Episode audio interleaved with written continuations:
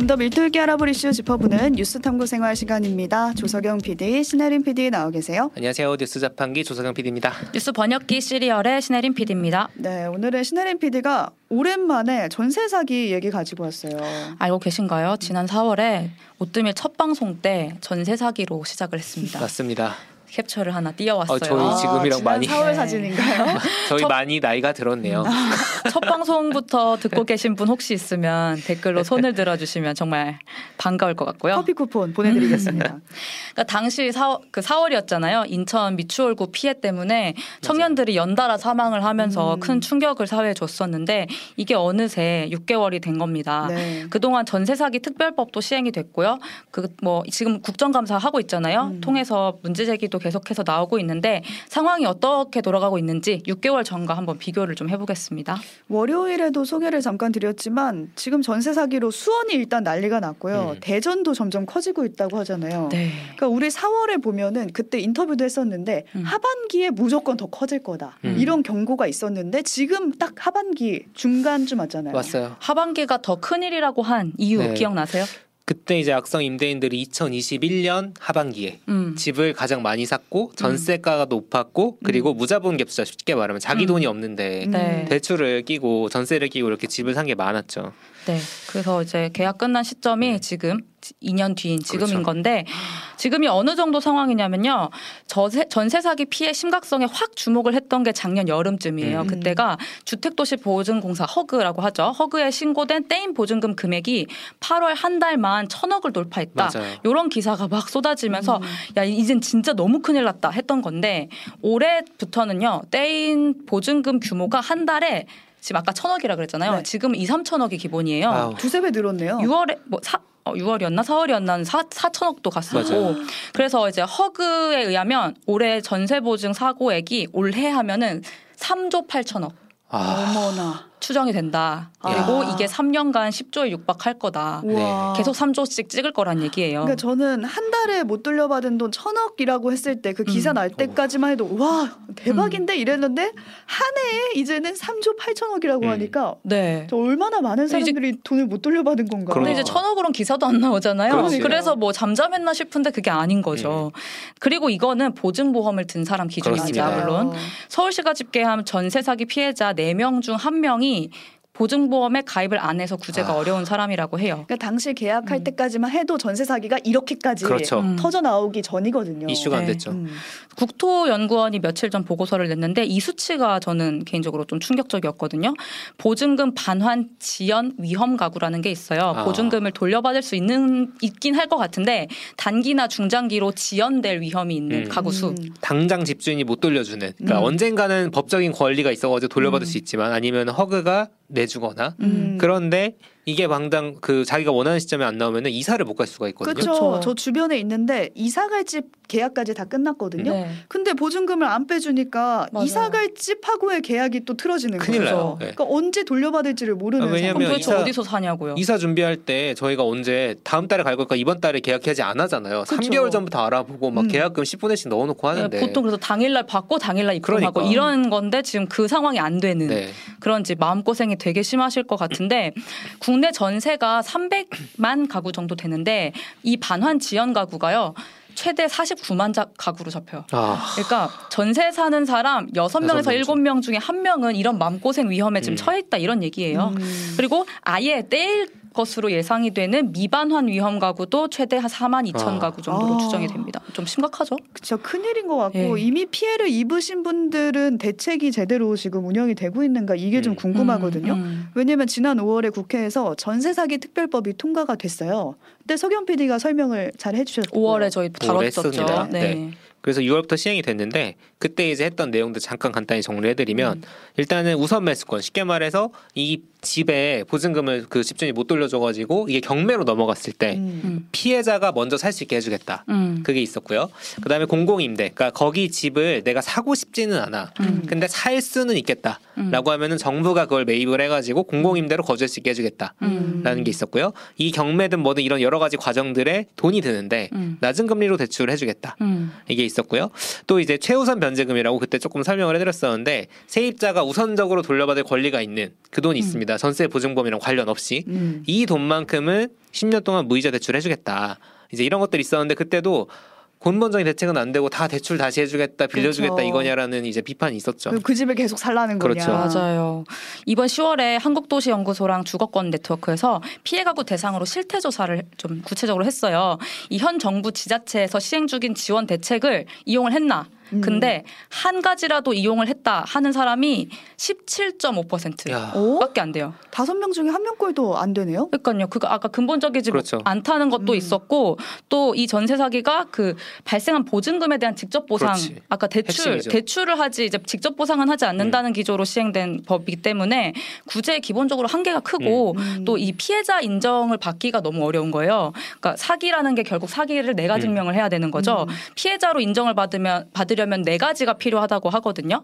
어, 지금 띄워드리고 있는데 뭔가 뭐 확정 일자를 갖췄다든가 그렇죠. 아니면 임대차 보증금을 뭐 최대 5억 5억 원 음. 이하이라든가 뭐 이런 것들은 뭐 요건 만족할 수 있는데 지금 띄워드리는 것 중에 3번, 4번이 어려워요. 음. 그러니까 뭔가 뭐 의심할 만한 상당한 이유가 있는 경우 뭐 이런 식으로 추, 추상적으로 어렵죠. 적어서 이게 진짜 사기였다 나는 음. 속수무책이었다라는 거를 피해자가 입증을 되게 구체적으로 해야 되는 거예요. 오. 그래서 이제 이 피해자 인정이 쉽지가 않고 지금 시행 이후에 피해자로 인정받은 사람은 오늘 보니까 약간 늘어가지고 6,600명 정도. 야 이게 근데 3조 8천억이 연간 나온다는데 음. 6,600명 너무 적게 인정된 것 같죠. 음. 저는 그것도 궁금했어요. 최우선 변제 대상도 네. 넓혔다고 했는데 이게 별 쓸모 없다 이런 음. 얘기도 있었잖아요. 네. 이건 어떻게 됐어요? 그러니까 아까 서경 PD 장그, 잠시 언급을 했지만 최우선 변제라는 게 있습니다. 이게 뭐냐 전셋집이 경매로 넘어가서 팔릴 경우에 낙찰 금액에서 가장 먼저 세입자한테 주겠다 해서 음. 떼어주는 돈이에요. 이게 다 다 돌려주진 못하지만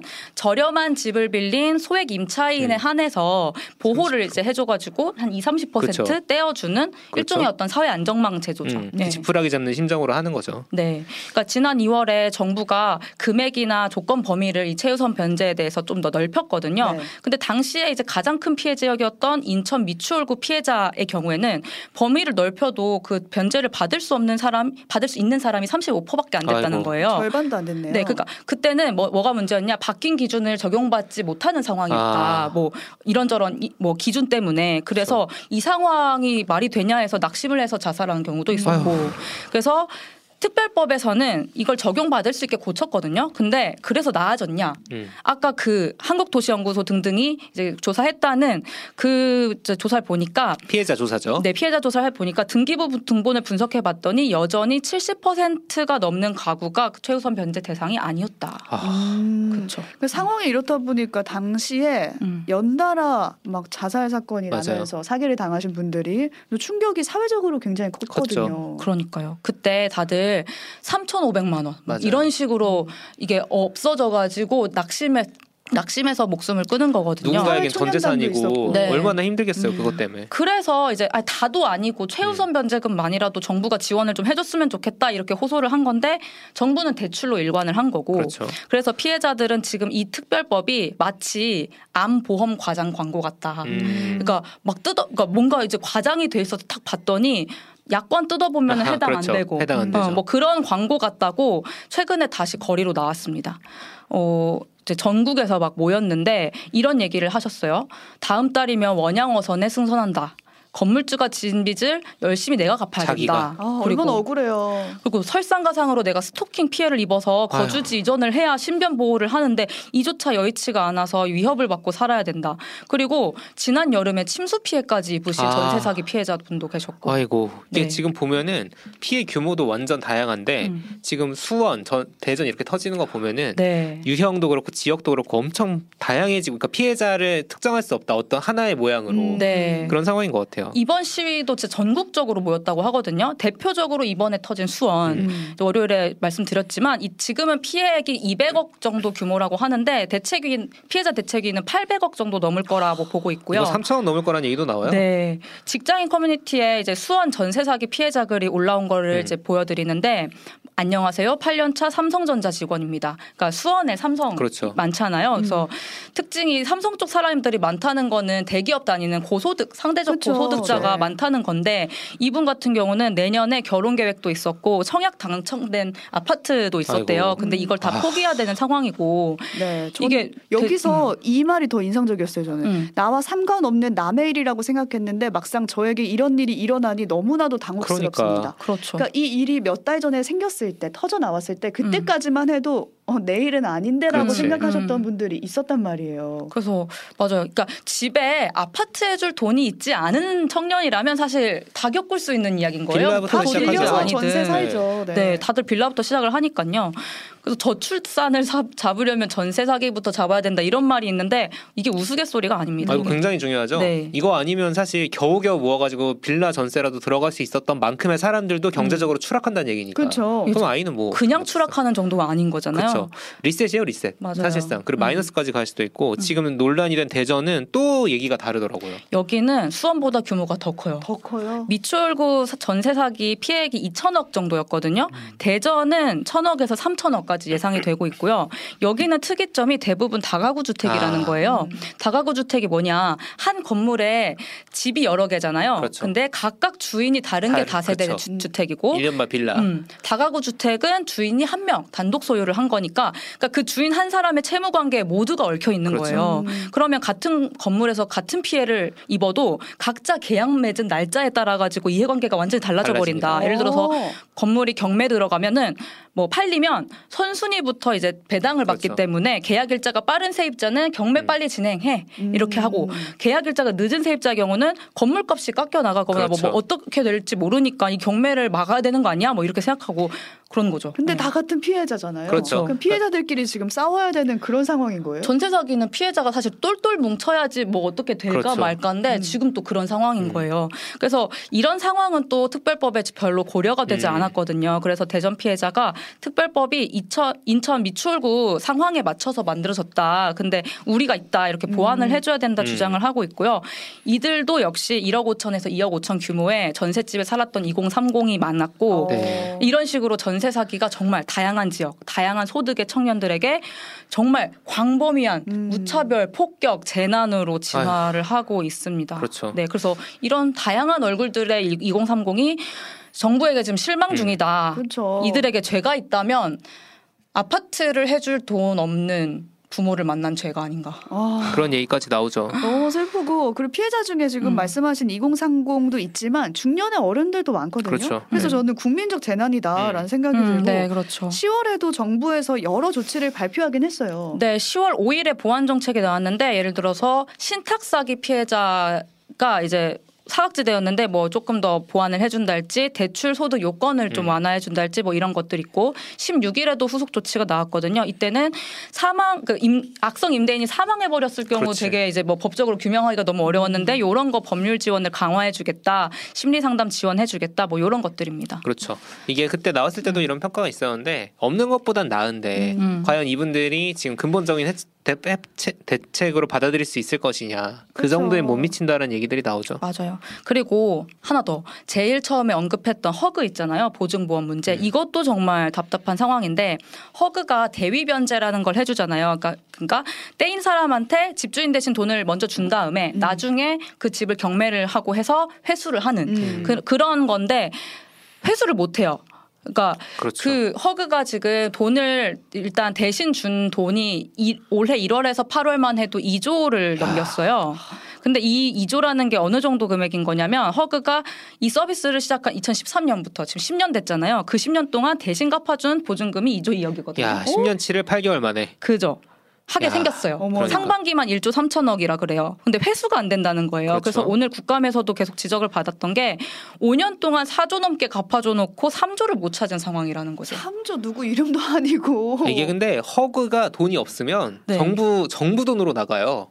그렇죠. 거꾸로 말하면 세금이에요. 이게 음. 세금입니다. 네. 그래서 이제 지금 예산이 없다고 막 R&D 예산 깎고 있고 네. 이것저것 줄인다고 하는데 정부에서 이걸 어떻게 대응을 하려는지 그러니까 알 수가 세금을 없어요. 덜 거두려는 윤석열 정부는 어떻게 하는 걸 하려는 걸까? 올해랑 내년 예산까지 해서 1조 넘게 여기에 투입을 하겠다고 하는데 저는 좀 글쎄라는 생각이 들어요. 그러니까 한 해 때인 보증금이 3조 넘는 이 상황이 3년 음. 간다 이런 얘기가 그렇죠. 있는데 거의 10조가 10조 네. 된다는 거잖아요.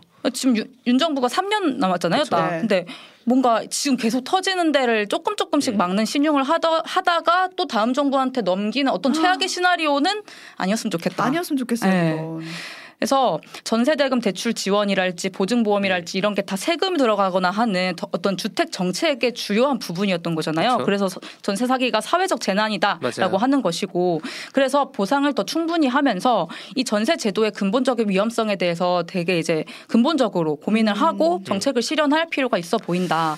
저도 내년에 계약이 끝나는데 저도 그렇습니다.